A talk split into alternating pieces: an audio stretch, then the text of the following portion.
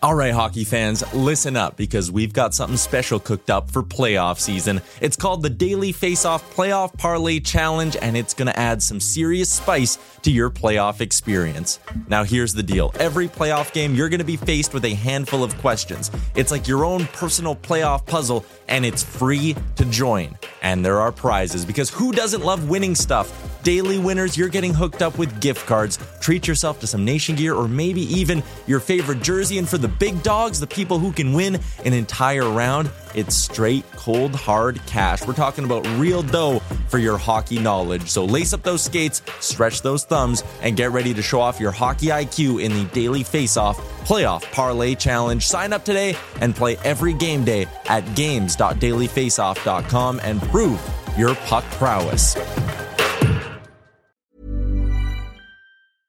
This is Paige, the co-host of Giggly Squad, and I want to tell you about a company that I've been loving, Olive and June. Olive and June gives you everything that you need for a salon quality manicure in one box. And if you break it down, it really comes out to $2 a manicure, which is absolutely insane. It's also so easy to get salon worthy nails at home with Olive and June. The difference between how your nails used to look when you did them yourself and now with the Manny system is a complete game changer. The best thing about Olive and June too is it's a quick dry. Dries in about one minute, lasts for five days, and full coverage in up to one to two coats. Visit oliveandjune.com slash perfectmanny20 for 20% off your first system. That's oliveandjune.com slash perfectmanny20 for 20% off your first system.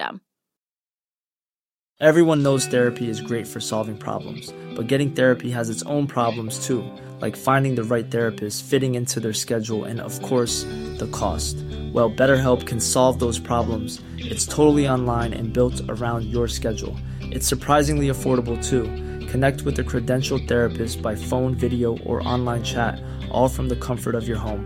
Visit betterhelp.com to learn more and save 10% on your first month. That's BetterHelp, H E L P.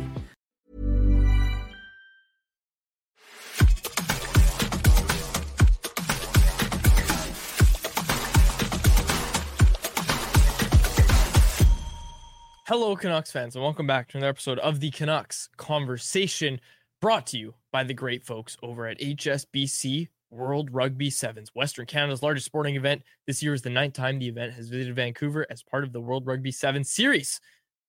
Be sure to check them out. BC Place, February 23rd to 25th. Jam packed three full days of rugby and partying. Tickets on sale now at van7s.com, starting from just $40 per day.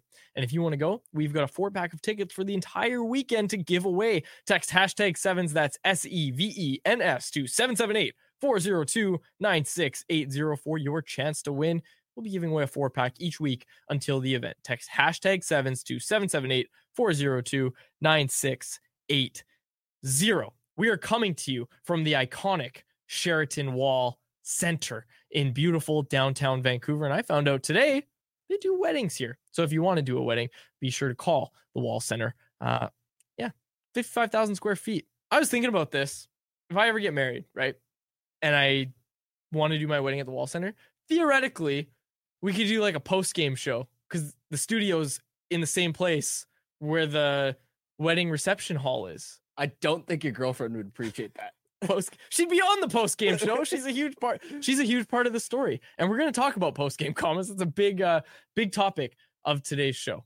But anyways, just a thought I had that just came to mind, so I thought I'd get it out there. But like I said, this is Canucks conversation. My name is Dave Quadrelli. That is Harman Dayal. The man at the controls is Grady Sas. Actually, it's our intern Lachlan Irvin, uh, but Grady Sas is still our technical producer. Uh, Lachlan is just hitting switches for us today. Okay. Um, where do you want to start, Harman? Like there was a game last night. I'm Yeah. really itching to talk about the perspective of post game comments because that's a that's a big part of the story. But before we get to that, let's break down the game. The Vancouver Canucks losing to the St. Louis Blues four three. Okay, so I've got an idea. 'Kay. I think every Canuck except Pius Suter should be banned from wearing those chrome helmets. Oh my gosh, those chrome helmets are disgusting. By the way, uh, let's start there. Yeah, I saw it in practice, loved them. The me takes, too. the takes from both of us. Oh, those look great. As soon as you come out with that blue, no, It doesn't work. doesn't work. Get get rid of them. Get rid of them immediately. They look awful. Um, Jeff Paterson explained to us his conversation that he had with Red Hamilton about why Canucks equipment manager why those won't work on the road jerseys, and that's respectable. Like I understand, not work, but like work in terms of logistics of getting them on the road and all that. I get that. But man, if those can't be put with the white jerseys, and I don't even I'm I'm scared to even say that they'd look good with the white jerseys because Yeah. they looked so bad last night. Never wear those again. One more time they'll wear them. But I said it on Rinkwide last night. Those are gonna go down with the Sprite can reverse retros and the seventh man banner as one of the most bizarre things that's ever happened in Vancouver Canucks history. Yeah, and you think about I think my favorite shiny helmet. I don't have a lot uh, because I typically don't like Vegas's, for example. Mhm. But LA, I think, does it pretty well. And the reason I think it works is because their unis are white. And Mhm. again, we saw the practice shots with the Canucks It white, looks sharp. and they look sharp. They but with sharp. the blue, it just Looks horrible. didn't work. Uh, as it pertains to the game itself, I think it was an interesting, weird flow to it, tempo, momentum, because Canucks came out absolutely blazing. First 11 minutes, I don't think the Blues even registered one shot on goal. And then there was essentially a three minute stretch in the first period that created the 2 0 deficit, where I think the difference was that the Canucks made louder, bigger mistakes Mhm. than the Blues did when they were under siege.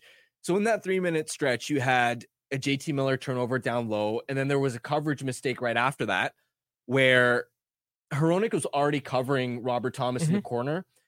Miller, as the centerman down low, should have gone to the slot to take away Jake Neighbors. Instead, he sort of doubled down towards Thomas. So you have two Canucks on one St. Louis Blues player in the corner, and they still can't deny the pass.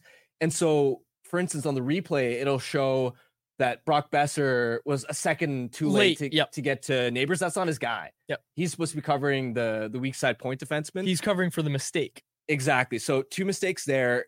Then you have the Kuzmenko turnover Mhm. as the last man back and all the um sort of uh, scrambling that happened after that. Then the Juulsen puck over glass penalty. Then on the PK itself, Tyler Myers first fails to clear the Mhm. zone and then allows a cross seam pass. And it's two nothing right there. That's all within like a two and a half, three minute stretch of the type of mistakes that the Blues didn't have because you look at the type of look that neighbors had on that first St. Louis Blues goal, for example. When the Canucks had zone time through the first 10 minutes, 10 minutes. Yep. if you remember when the Canucks would funnel the puck into the slot, Miller, for example, made a couple passes.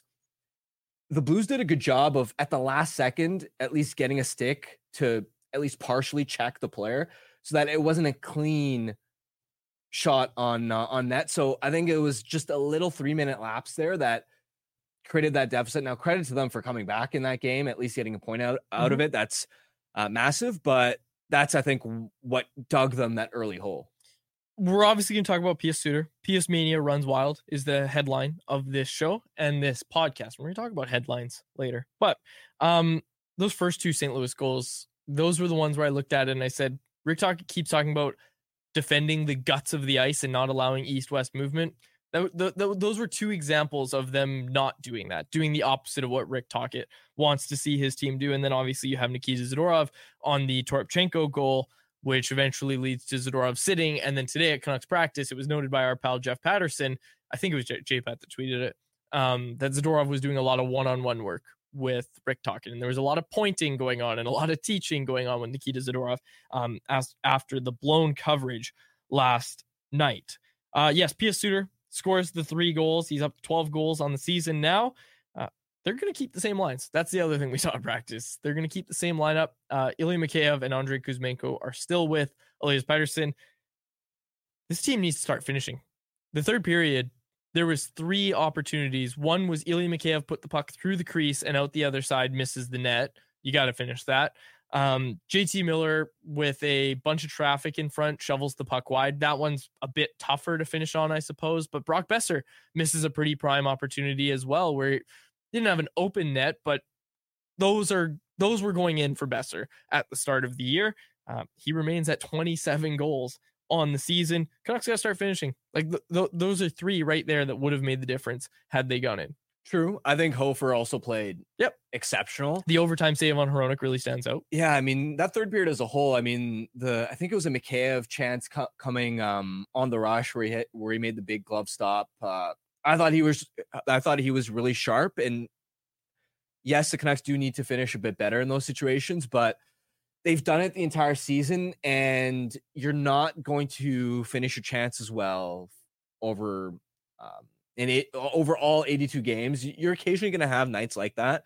And for the Canucks to still come out of it with a point given that they were entering the third period with a 2-0 deficit, that's always a really, really tough mountain to climb. I mean, I don't know the exact numbers, but I would guess that probably 90 to 95% of situations where a team is winning uh, is up by two goals entering the third period, they're going to win that game. They're going to close it down.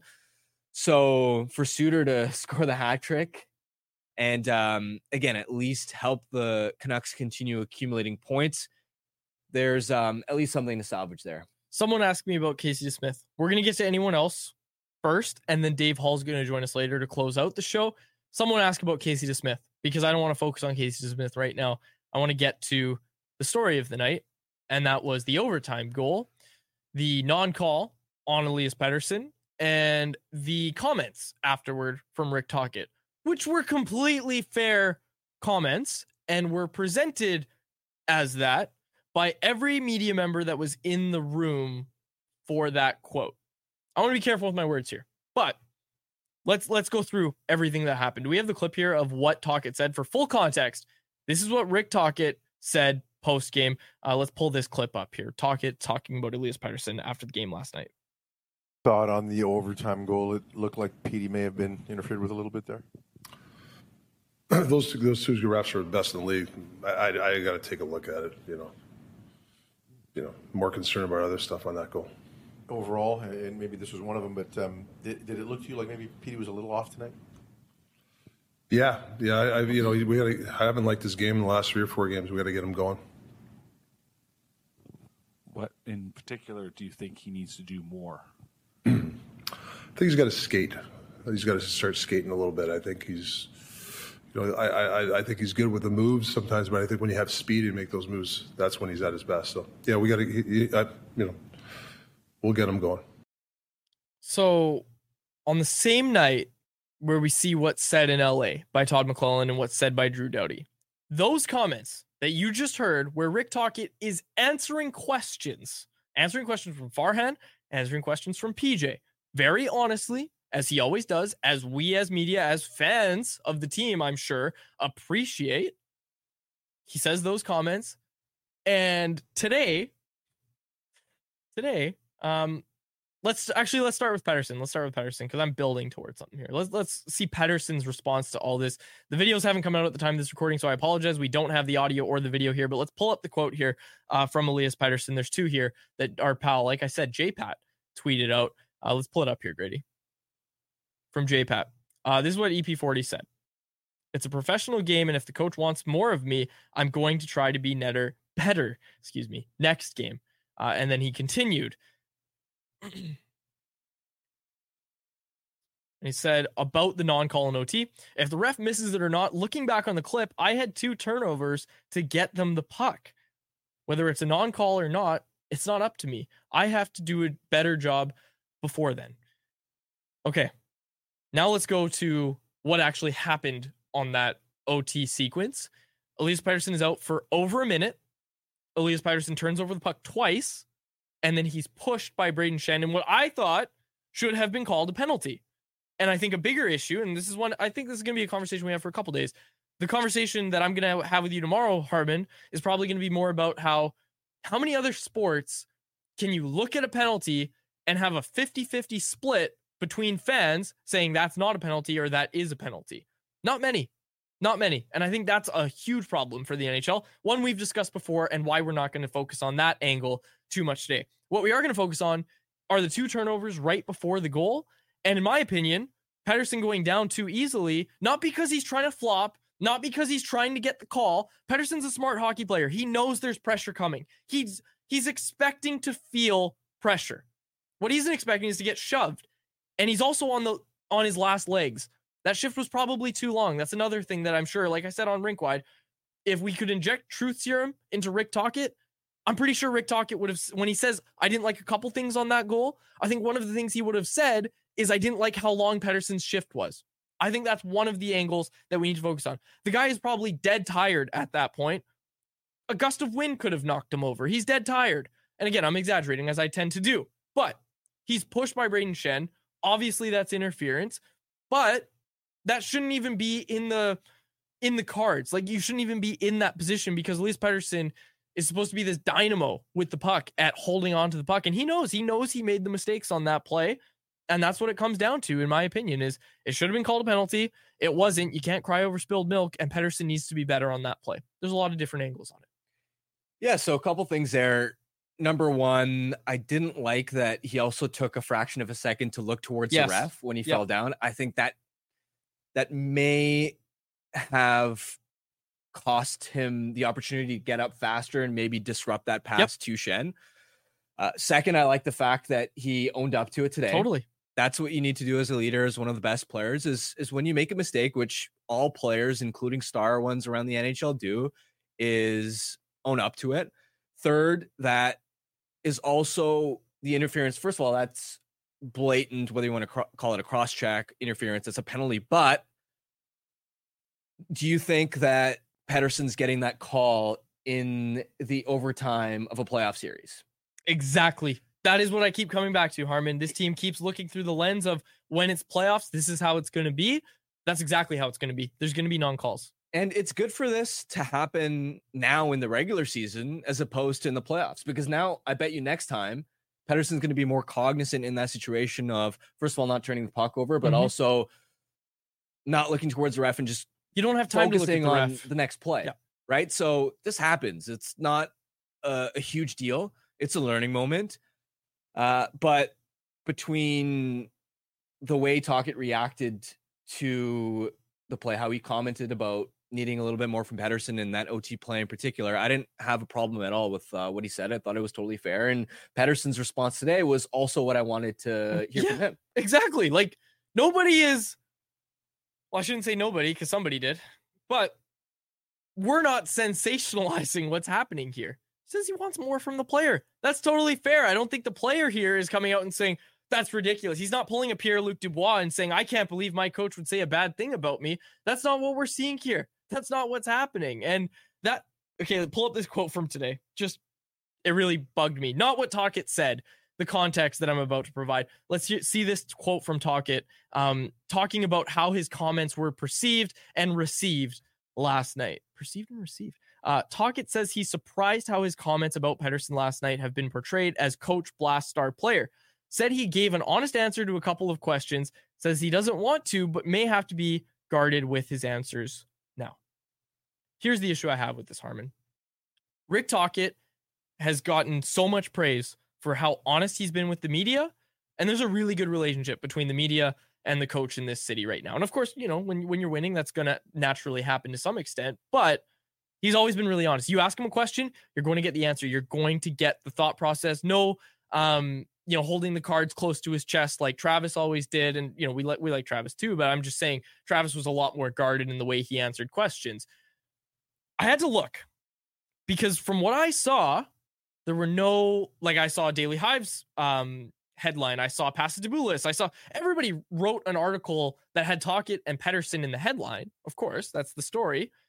The one we went with at Canucks Army, I'll pull it up because I had a joking. I joked with Wyatt last night about the Stanchies. This is my conversation with Wyatt. Okay, this is my conversation with Wyatt. The Stanchies. Tocchet calls out Pettersson as Canucks lose to Blues. I was joking with Wyatt. He goes, says a word. He said, That's too sensationalist. And I was joking. And I said, Tocchet rips Pettersson after loss. Is EP40 headed for Chicago? I'm joking. Okay. The one we go with is the Stanchies. Tocchet wants more from Pettersson after Canucks loss to Blues because that is what was said. That is a fair portrayal of the comments. And for the most part, that's what I saw from every other outlet. So to hear Tocchet say today he wasn't happy with how it was perceived. Hell, I saw Rob Williams on Twitter saying, you know, I think this quote looks worse in print than it did in the actual room. And if, like we did, we provided the context with the full video. That's not a, that's not a coach calling out a player. It's really not. It's not. We saw the full context of Tocchet's quote. That's all it was. Is him saying, "Yeah, I would like more." Also, keep in mind he was asked about the player. He didn't come into the room and say, "Hold on, I just before I before I take any questions, I need to call out Elias Pettersson." That's not what happened here. So to see Tocchet be upset about it, I had to go look. I had to go look and I had to try to find where where he could get this idea that his comments were portrayed unfairly. And I'm not going to get too into it, but if you want to find out, folks, Google Pettersson Tocchet, and you will find that the only place that had a headline like that, the headline was not written by someone in the room that night. It was not written by a media member in the room. And I'll just say it, it was, it was the regional rights holder. It was the regional and national rights holder that had a headline of that. And it was just on a video. It was that um, Tocchet calls out Pettersson or whatever it was. I, I need to pull it up again because I saw it was tweeted out as well. Someone else caught it. I think Blake caught it as well. Yeah, Canucks Tocchet calls out Pettersson, says he hasn't liked his game lately. TMZ reads that headline and says, hang on a second. We have standards here. Like, come on now. That's not up to our editorial. Yeah, exactly. TMZ, by the way, has written about the Canucks before, and it's been sensationalist. But I've never, I yeah, I, I understand why Rick Tocchet's mad. If you open your phone and that's the first thing you see is Canucks Tocchet calls out Pettersson. you can call him I'd out. pissed off. Yeah, I'd be pissed too. So I just and and I hope all I hope is that it was pointed out to Rick that it was not anybody in that room that came up with that headline and was the one that published that. Because you know even even the people who work for that publication like great people like great people in that room. And I'll tell you like for people that don't know how the media really works it wasn't them. Like it was nobody in that room that came up with that headline and threw that out there. So I just wanted to get that off my chest. Really really bothered me when I saw that today because I was joking about writing a headline like that and then and then it actually gets put out there Well, when you're a media outlet, you're a reporter, you have a responsibility to manage your relationships with players and coaches so that you're accurately portraying what they're saying because that's the only way they're going to be honest with you is if they can trust you. So Yep. I'll give an example. At the end of last season, I had a tremendous interview with uh, JT Miller. Used it in a training camp feature where he was brutally honest about his thoughts on the state of um, today's game and how it's evolved and how he thinks not talking about the Canucks but league wide, but how he thinks it's um you know more of um an ego style of game and how he thinks it's a lost art to quote Yes. unquote uh, give an F. So I, I'm like, this is awesome material, but I want to, of course, portray these comments fairly. So the only place you found those quotes were in the middle of the article with proper context instead of I knew I could tweet out those quotes with a link to the article and that it would get a ton of engagement and my, my article is going to perform way better. But I'm not going to do that because it's my responsibility to portray or to portray those comments fairly Yep. and to manage relationship uh, and understand that nobody wants to end up in a situation where they're where they see their name the next morning um among co- like controversial comments so that's what i think most people in the room recognize understand and it's really frustrating when uh when an outlet doesn't do that Yeah, it's it's it's very frustrating. And the thing is, people in chat are pointing it out, asking if it was someone in Toronto. Yeah, like probably, probably. Um, and that's the thing is, if that's the Leafs, I really don't think that happens. First of all, uh, but second of all, when you don't have to answer for those comments, yeah like if you or I write something like that, Rick Tocchet's going to pull us aside at practice and say, "Hey, I didn't like this." Like that's that's the relationship. There, there's give and take. Like they are honest with us. They need us to be honest in how we portray them, how we portray what they say to us. And like there's been times I'm not going to get into details, but there's been times where a player has misspoken in an interview and they didn't say, "Hey, please don't run this." But I can clearly tell that given the context, they wouldn't want this run. So I'll just I'll just subtract and I'll say, okay, my story doesn't need this. They might get in trouble if I put this, so I'm just going to pull this out. That's that's how it works. Like that that's how it works. You have a relationship where you need to be honest in your coverage of the team for not only the fans, but also these are real people that we're reporting on and they have feelings and they have real lives that go into all this. And I'm just anyways, it just really pissed me off. And I just all I'm saying is I hope Tocchet knows it wasn't anybody in that room or hell even in that city, this city, um, that put that headline out there. So Well, I hope we don't uh, get into a territory where it's like with Travis, for example, the just okay would translate to oh, he had a pretty bad game, bec- and Travis would never say anything that plainly because he was guarded for this type of scenario scenario. So literally, you needed you learn to translate certain words. Okay, if he says just okay, that means he actually didn't like this guy's game. I'm just now I'm thinking of uh Rick after seeing that calls up Travis. All right, it's time. Teach me how you because they're they're like really good friends. Rick Tocchet and Travis Green, right? Yeah, they're really good friends. So Travis, I need you to tell me how you used to handle these guys because you got nothing from Travis. Like you got give nothing. me the playbook of how you talked about Jake every day. Yeah, and that's the thing. Like Travis was like that, very guarded. There's a reason a lot of media members in this city like Travis because when the cameras were on, he was very guarded. But when he wasn't being recorded, Travis is a different guy. Travis is a good guy. Like I, you know, I used to see Travis Green at Coquitlam Express games when his kid played for the team, and he was always very nice whenever I would bump into him. Always very nice. And hell, even back then, I was, uh, you know, hardly, um, hardly, uh, I, I, I hardly was even in the media at that point. But anyways, um, yeah. So I just want to get that off my chest. Uh, Dave Hall's going to join us shortly, but let's fit in anyone else before we get to. Actually, no, Dave Hall's ready. Dave, Dave's ready. Let's bring in Dave. I went overtime on this. We'll do anyone else after. Uh, I hope Dave's ready. I told him two thirty. I hope he's not running around. Uh, can we find out if Dave's ready? Dave, can you just put in the chat if you're ready? yeah, he's good. Okay, let's bring him in. Dave Hall, uh, courtesy of our friends at Four Winds Brewing, family owned and operated in Delta, home to the Four Winds Light Light Lager, a crisp, clean, and easy drinking beer, a beer for everyone, a perfect beer for before, after, or during the game. Have your words been misconstrued? Four Winds Light Lager is right there for you. Ask for Four Winds Light Lager at your local liquor store or have some delivered right to your door through the online shop at fourwindsbrewing.ca. And as always, please drink responsibly. Uh, let's bring in Dave Hall. Dave Hall, our prospect guy. Dave, before we get to prospects and stuff, actually it's okay. Do you do you want to comment on the EP40 stuff? Because I'm I'm fired up about it, man. And I'm sure you've heard some of what I've said. No, I we we can move. I think I, I agree with you guys. I think it's it, it's misconstrued, and I just I, we we can move on. I, I agree with what you say. All right, I love it. Um, all right, I wanted to ask you about uh, Vasily Podkolzin. It was wondered by our colleague at Canucks Army, Stephan Roget, today if the Canucks should make an in-season call up for their top six rather than looking on the trade market. And Vasily Podkolzin was one example that was brought up. My first question is, how is Pod Podkolzin doing? And my second question is, do you think there is anybody in Abbotsford that could be a legitimate top six upgrade that they could call up right now? Well, I think uh, I'll, I'll, answer the second one first. Uh, my short answer is no.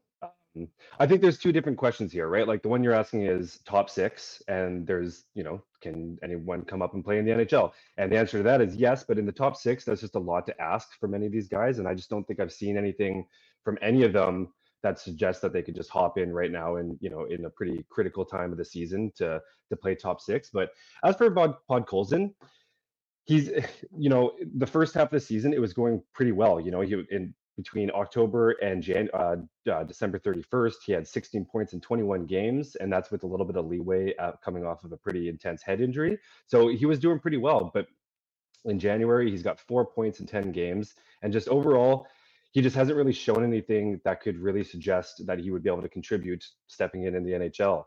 Um, you know, he's a volume shooter. We love all the shots that he's taking. It's that hasn't been an issue, but the issue has been his ability to score off those shots. He's the only person in Abbotsford to surpass the 100 point mark. And, you know, a game where we don't see him get two shots on net is a rare one, but we haven't seen him score goals from it. So it's one of those things where he's getting a lot of shots, but he just hasn't produced any points. And that's not without trying. Arshdeep Bains has been feeding him for weeks now. And there's been a couple games where I he just hasn't been able to put it in the back of net. So that's concerning.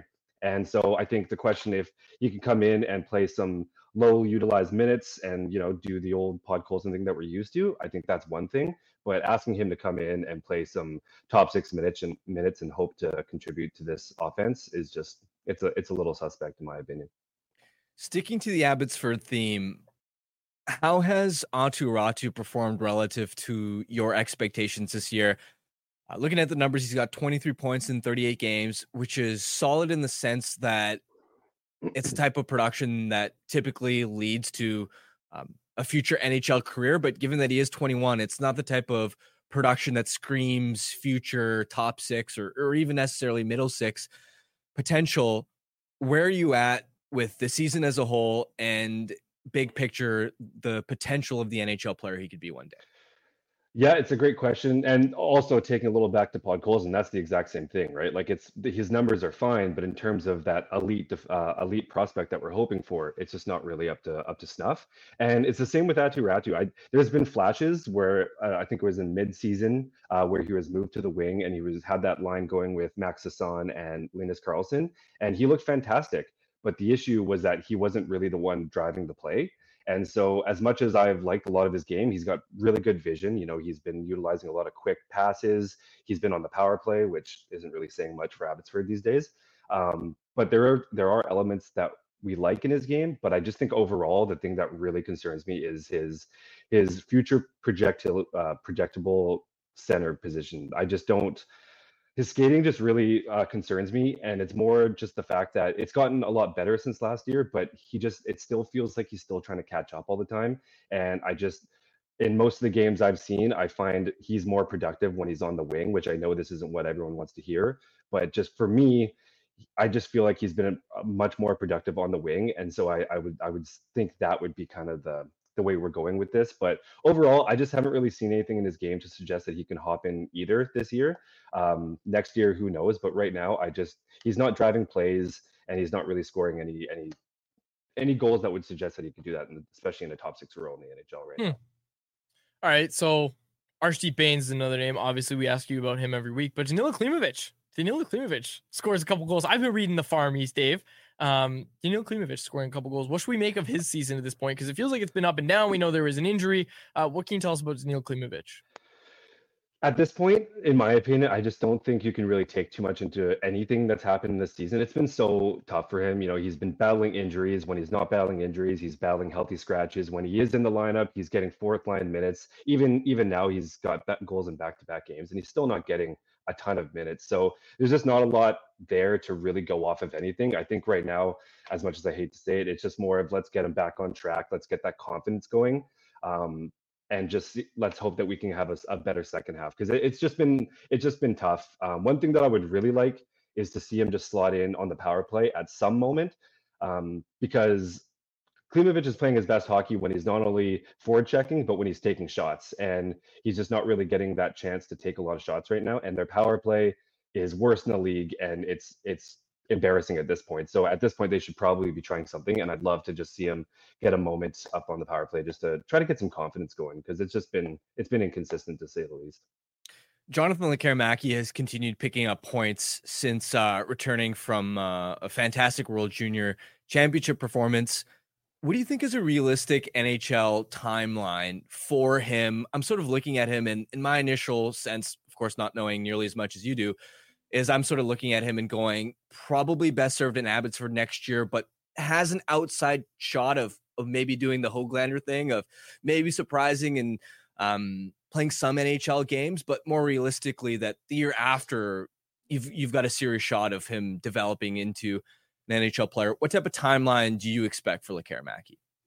Yeah, I definitely agree with that. Um, right after the World Juniors, I wrote a bit of a, a post World Juniors piece on just what to expect, and that's pretty much my outline. I know that right now we're kind of, you know, we're we're looking for that top six immediate uh, solve it from within, but I just don't see that happening. And I, I think the realistic timeline, let's see how it goes next year. I'd said around Christmas, around right now is when you can start to take a look at, you know, how its first first half has been, how the Canucks are looking, is it worth it? But I just don't really see the point in in in, you know, trying to speed up the process. At this point, he's had a really good season, but there's still so much to learn and translate over to this uh, over to the North American game. So at this point, let's get him over. Let's have a good summer of development, really close with the the Canucks development team, get him over in Abbotsford, and just see where we go in in uh, Christmas. Hopefully, he just translates seamlessly, and we have him up scoring goals at the NHL level by January next year. But I just think it's more realistic to probably give him that that wiggle room. Dave, great stuff as always. Thanks so much for joining us, man. Really appreciate it. Thanks, guys. Have a good day. You as well, Dave Hall. Okay, so one really interesting thing. Well, he said a lot of interesting things, but one really interesting thing he said that I really want to focus on is this idea of making some sort of call up where you can work from within instead of having to go out and get someone in the top six. And, and really, it's just a band aid fix because we know they're going to go get someone for the top six. It's not if, it's when. Maybe a band aid fix is calling someone up.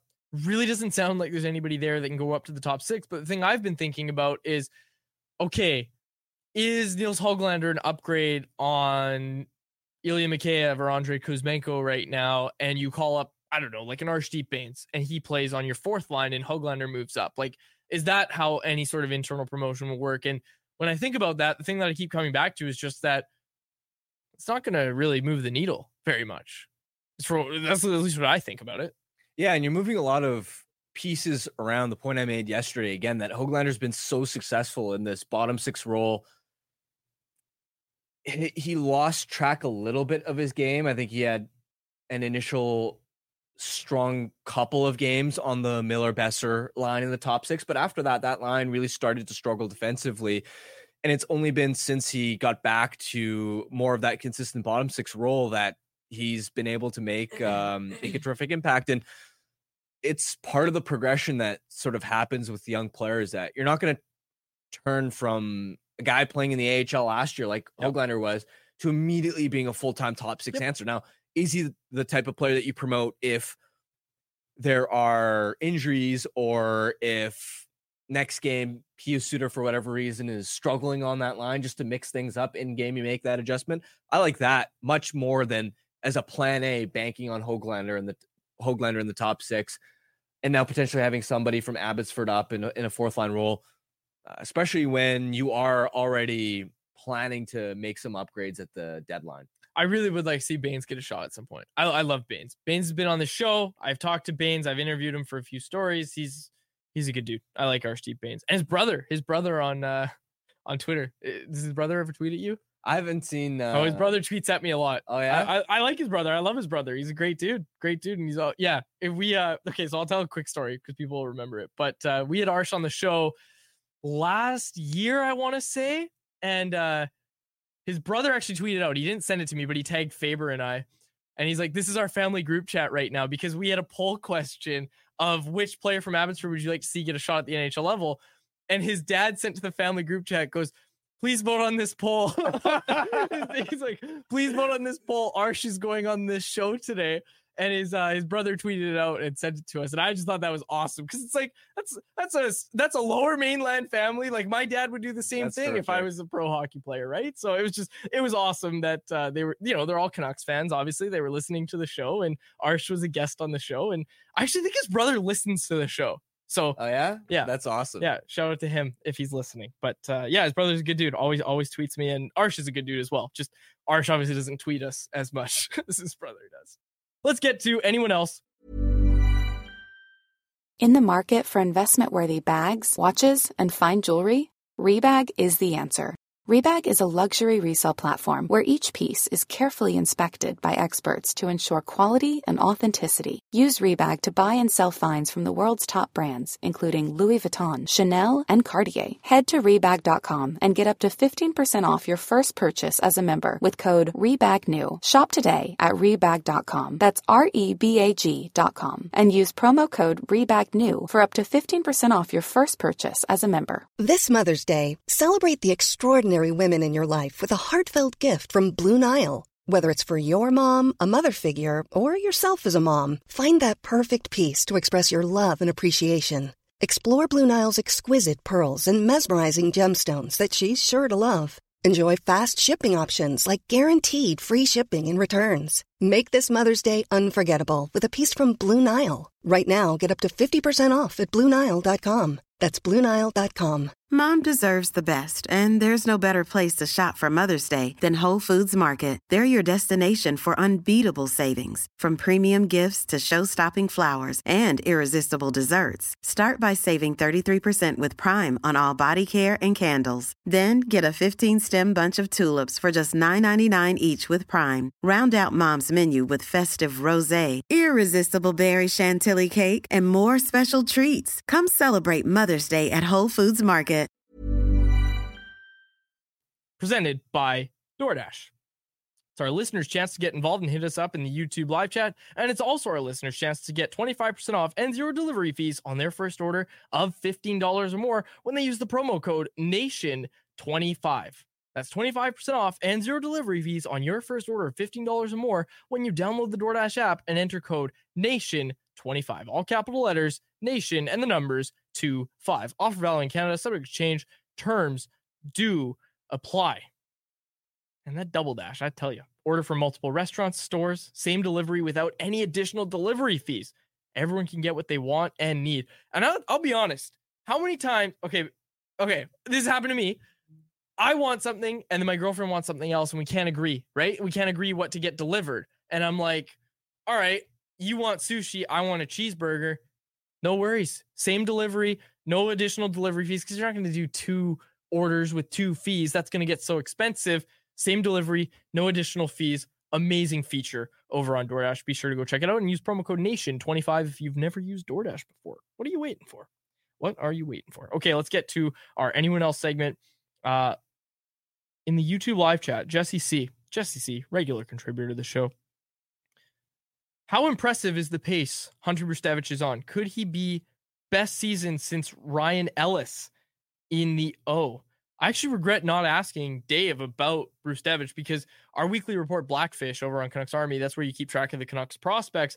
Brzustewicz hasn't slowed down, man. Bruce Devich is still keeping it up and he's on an absolute wagon of a Kitchener Rangers team. And yeah, it's it's very impressive. It, it's very impressive. He's without a doubt in a redraft, he goes in the second round. Probably should have gone in the second round on draft day. I think you actually said that yesterday. Um, but you know, there's probably going to be a case for by the end of this season when you look at what everybody did in their draft plus one year, probably going to be a case for him to be taken in the first round. Yeah, I mean, if you're looking at statistical comps, absolutely. I haven't done a full breakdown Mhm. of it to see where does his uh, draft plus one season stack up compared to other CHL defenders, but it, it I think he's a player at this point that has an outside shot at developing into a future top four defenseman. Mhm. It's going to take a long time for that to take place. Uh, you're not expecting that to happen anytime soon, but based off the comparables you're going to end up with, given his uh, really impressive production this year, that's that's the type of range and ceiling we're talking about at this point. This one from Kamesh A. What are your thoughts on the weak second period performances by the Canucks? They come out fast and heavy in the first, but in the second, the strategy seems to be withstand the opponent's pushback. Yeah, Rick Tocchet's talked about this. Um, I don't think there's one answer, but last night it sure looked like the Canucks thought the second half of the first period was the start of the second period because they kind of did that where, yeah, we hit them with a lot. We didn't score, but we're gonna pull back anyway and just kind of let them have this one. Yeah, it's concerning. I wish we had an answer. My thoughts on it? Yeah, it's concerning. Like you, you want to address that at some point, but again, you not to make excuses, but it's kind of the dog days of the season. Team knows they're making the playoffs. Team still picking up points. I don't want to say they know they're winning the Pacific, but they're in a good spot to win the Pacific now with LA in free fall with Pierre Luc Dubois, whose number one talent is ruining locker rooms. And you've got, you know, Edmonton storming back, but they've got a long way to go. Anyways, I'm just saying that it's kind of the dog days of the season. I think you're starting to see players just slip up on the details. And I look, we like Rick Tocchet on this show. I think Tocchet's going to have it under control within a week, and it's going to be a moot point by the time we come out of the All Star break. Yeah, I don't think it's a massive concern, especially because you look at the context of these second periods, the Canucks are almost always leading. And yeah, it's just human nature that when you go up by a goal or two, that it's tough to replicate the style that got you that lead in the first place because you look at why the Canucks have been successful. Other head coaches around the NHL have specifically pointed out, I believe Andrew Brunette was one, um, and then Arizona's head coach as well, pointing out that the Canucks are one of the best teams that they've seen this year at pressuring the puck, aggressively hounding it. Well, that's a lot easier to do when it's a tie game or, or you're in a situation where you're searching for offense as opposed to your let's say up two or three goals as the Canucks have been not obviously in the St. Louis game but in um in other recent games where now all of a sudden you're yeah, you're still looking to control play. You're looking to score more goals. You're not just thinking, oh, let's park the bus. But it is human nature that you're going to think a little bit more conservative conservatively because now you have something to lose, right? Mm-hmm. When it's a tie game, you don't. Yeah, you got something to lose in the sense that if you make a mistake, um, you're going to give them the lead. But it's it's a different frame of mind when you're leading, and like you said, there are other factors that, that go into it, like what stage they are in the season, uh, the fact that in the Chicago game, for example, it's Chicago, so Yep. they know that. Uh, we said that. We said that after the after that game. too. yeah, and I also trust that um Tocchet's gonna tune them up, uh, especially as the competition ramps up down the stretch here. They play teams like Winnipeg Boston. and Vegas more often. I'm not too worried about it right now, even though, yeah, it- it is. They have had slip ups. Okay, uh, Dave Hall is still in our private chat and our YouTube chat, and uh, they were trying to get my attention, him and Grady in the chat, but I didn't look up. Back to Brzustewicz. He said Brzustewicz is very impressive. He's just 15 assists short of Ellis's total of 76 and 31 behind his 100 points, and he still has 24 games left. He might do it. Wild. Yeah, it's crazy. Uh, crazy to say. Trade value's got to be very high. No, no, no. We're not starting that. We're not starting that. Uh, okay. and Dave also said he'll be the best D1 defender by then. So we'll see. We'll see. Um, Dave, if you're still here, how's McWard and Hirose doing? That's a question for anyone else, and we don't know the. I don't know the answer. I don't watch Abbotsford enough, but I'll say this. I mean, with Hirose at this point, I think he's older than, isn't he older than Quinn Hughes? He is. I Actually, want to double check this. Yeah, he is. Yeah. So, I mean, he's older at Quinn, older than Quinn Hughes. And, um, I mean, he's pointless in 13 games. I'm assuming there's obviously been injuries. Uh, but that type of profile does not. I just wanna say- future uh, NHL talent. And honestly, the bigger problem is just stylistically. He is an undersized defenseman who, yes, he's very smart, but you look at the type of player that Tocchet and Foote want in their bottom four. They want penalty killers. They want more meat and potatoes. Guys who can defend the front of the net. Guys who can break up the cycle. That's not Akito Hirose. Yep. McWard, on the other hand, is still interesting to me. I like that. Dave in the chat said Hirose's been injured and spent a month in Van. It's tough to give a proper outlook. That's fair. Uh, but I just want to say, in the offseason, I felt so bad every time I did it. But there's all these people throwing out potential defense lineups that had Akito Hirose as like the second pairing guy.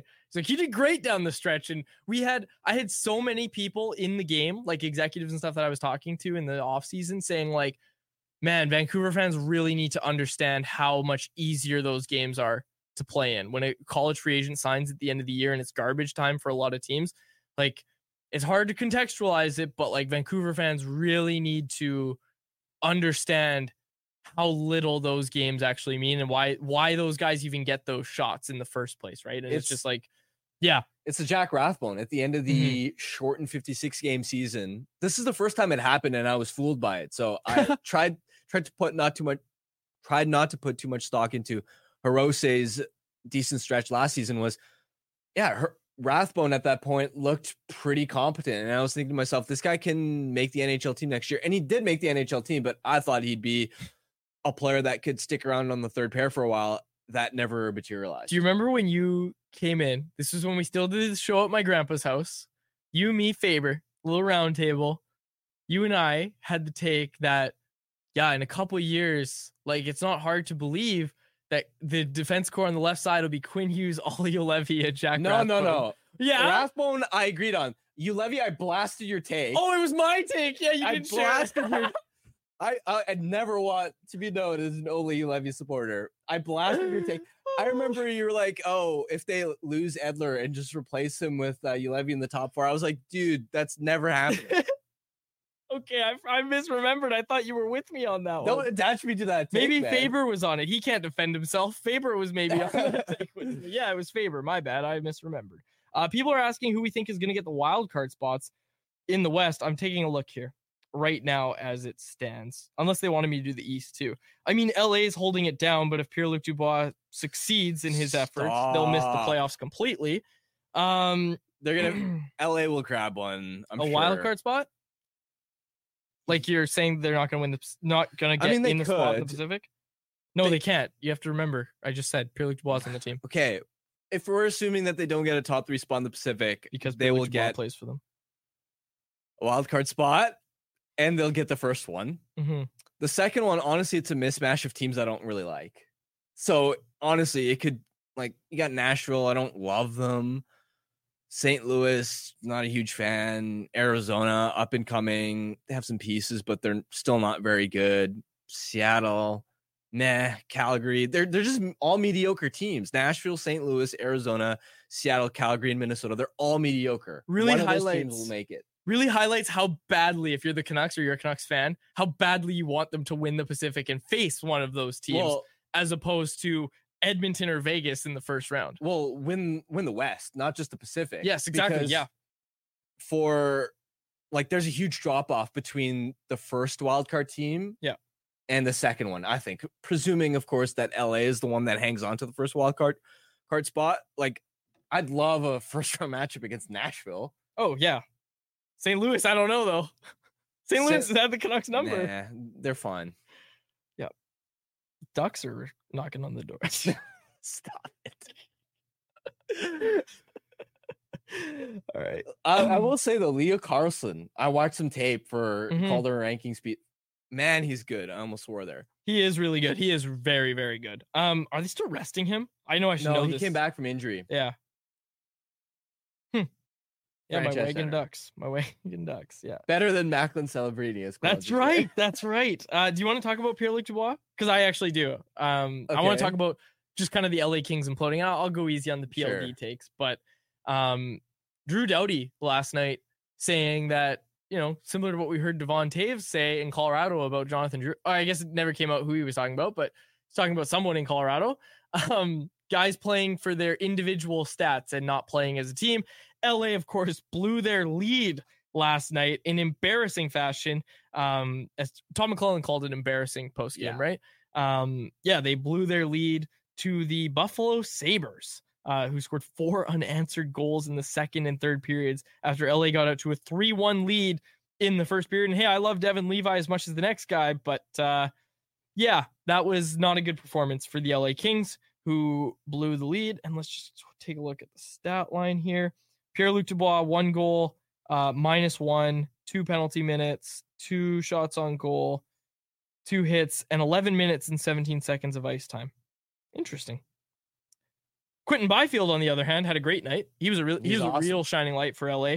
Uh, one assist plus two playing for the team, three shots on goal, 18 minutes and 14 seconds of ice time.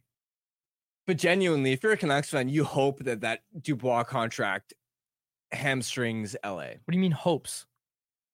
Well, it is. There's It's always a chance actively turn happening. around. Oh yeah, we've been saying that since he was drafted. Maybe he'll turn it around if he asks for another trade because the coach was mean to him. Maybe it'll work out this time. Oh man. Maybe the weather isn't good enough in LA for him. I have, if you can't tell, folks, I have very little time for this player. Um, anyways, also his goals in the power play can't even score at five and five.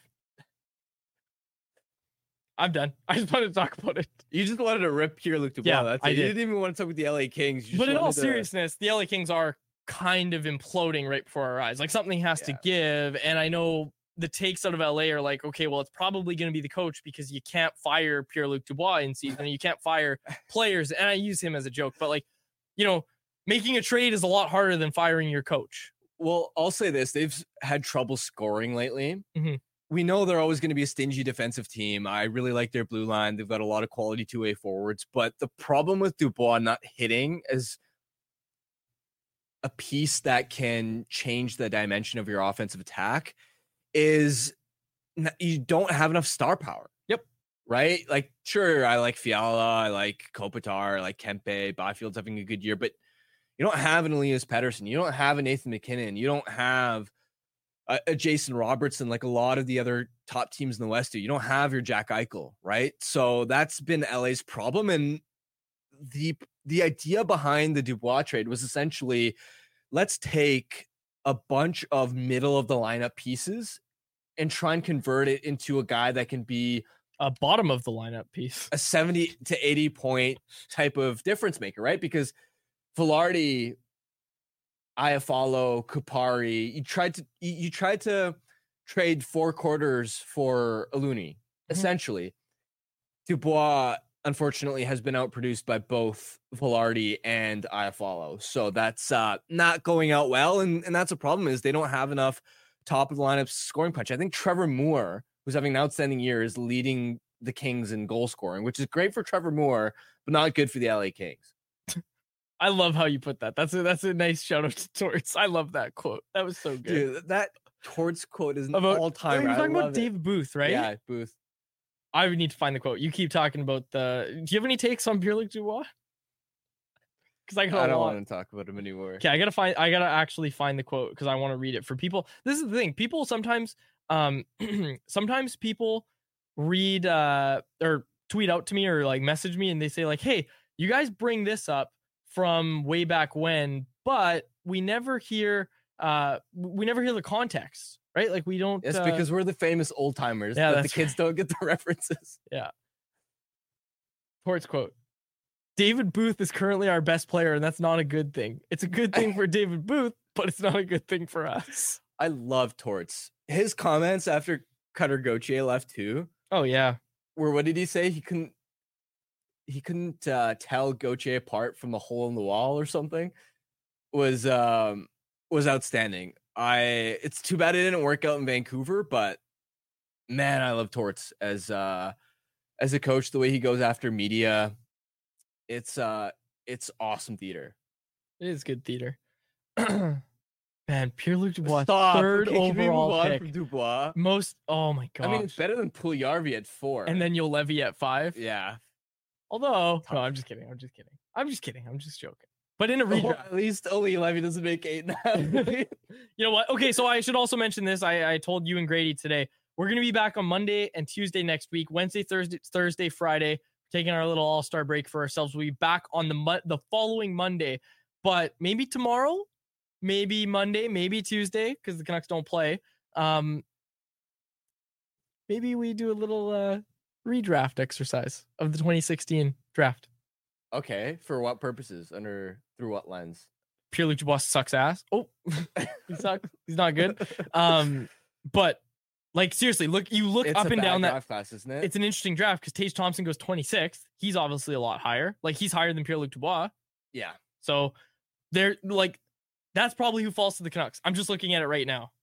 Okay, let's save it. Let's save Let's it. save it. Let's save it. It'll be an interesting exercise. We'll redraft the 2016 And NHL 2014 draft. for for Jake. Yeah, we'll do. We'll go back and do uh do a lot of them. We'll do a lot and of them. And Quinn Hughes number one, ahead of Rasmus Dahlin. Also, I just gotta say, I love Dr. Haas in the chat.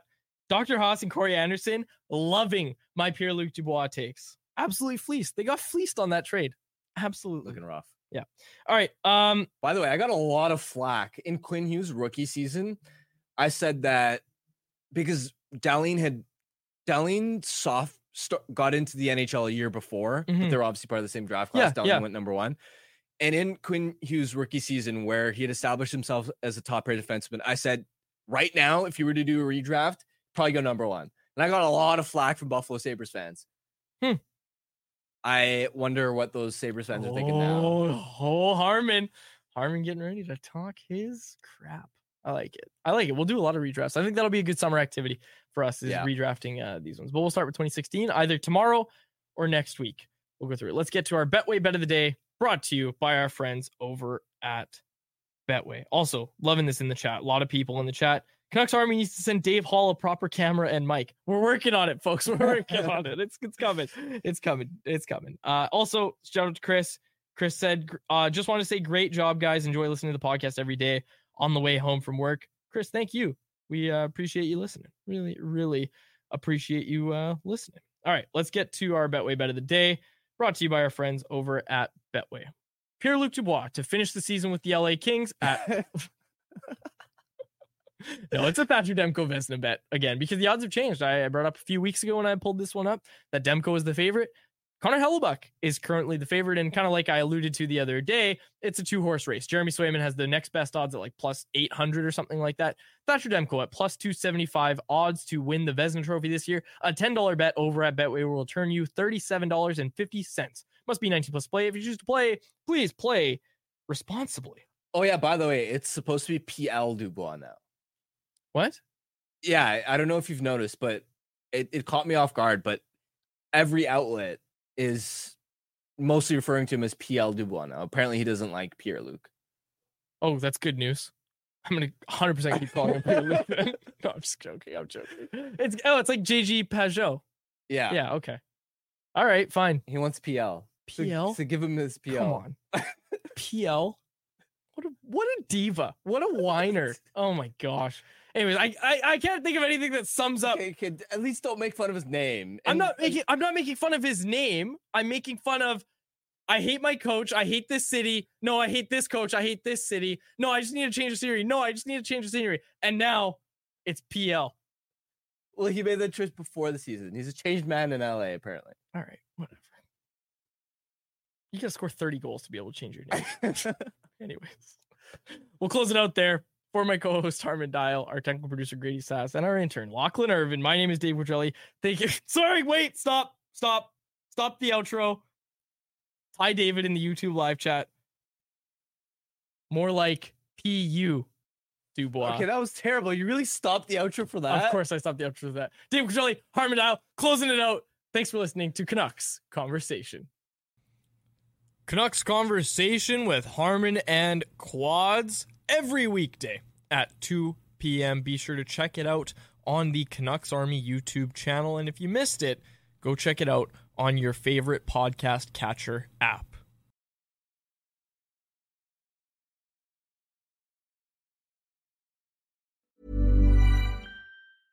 Mom deserves the best, and there's no better place to shop for Mother's Day than Whole Foods Market. They're your destination for unbeatable savings, from premium gifts to show-stopping flowers and irresistible desserts. Start by saving 33% with Prime on all body care and candles. Then get a 15-stem bunch of tulips for just $9.99 each with Prime. Round out Mom's menu with festive rosé, irresistible berry chantilly cake, and more special treats. Come celebrate Mother's Day at Whole Foods Market.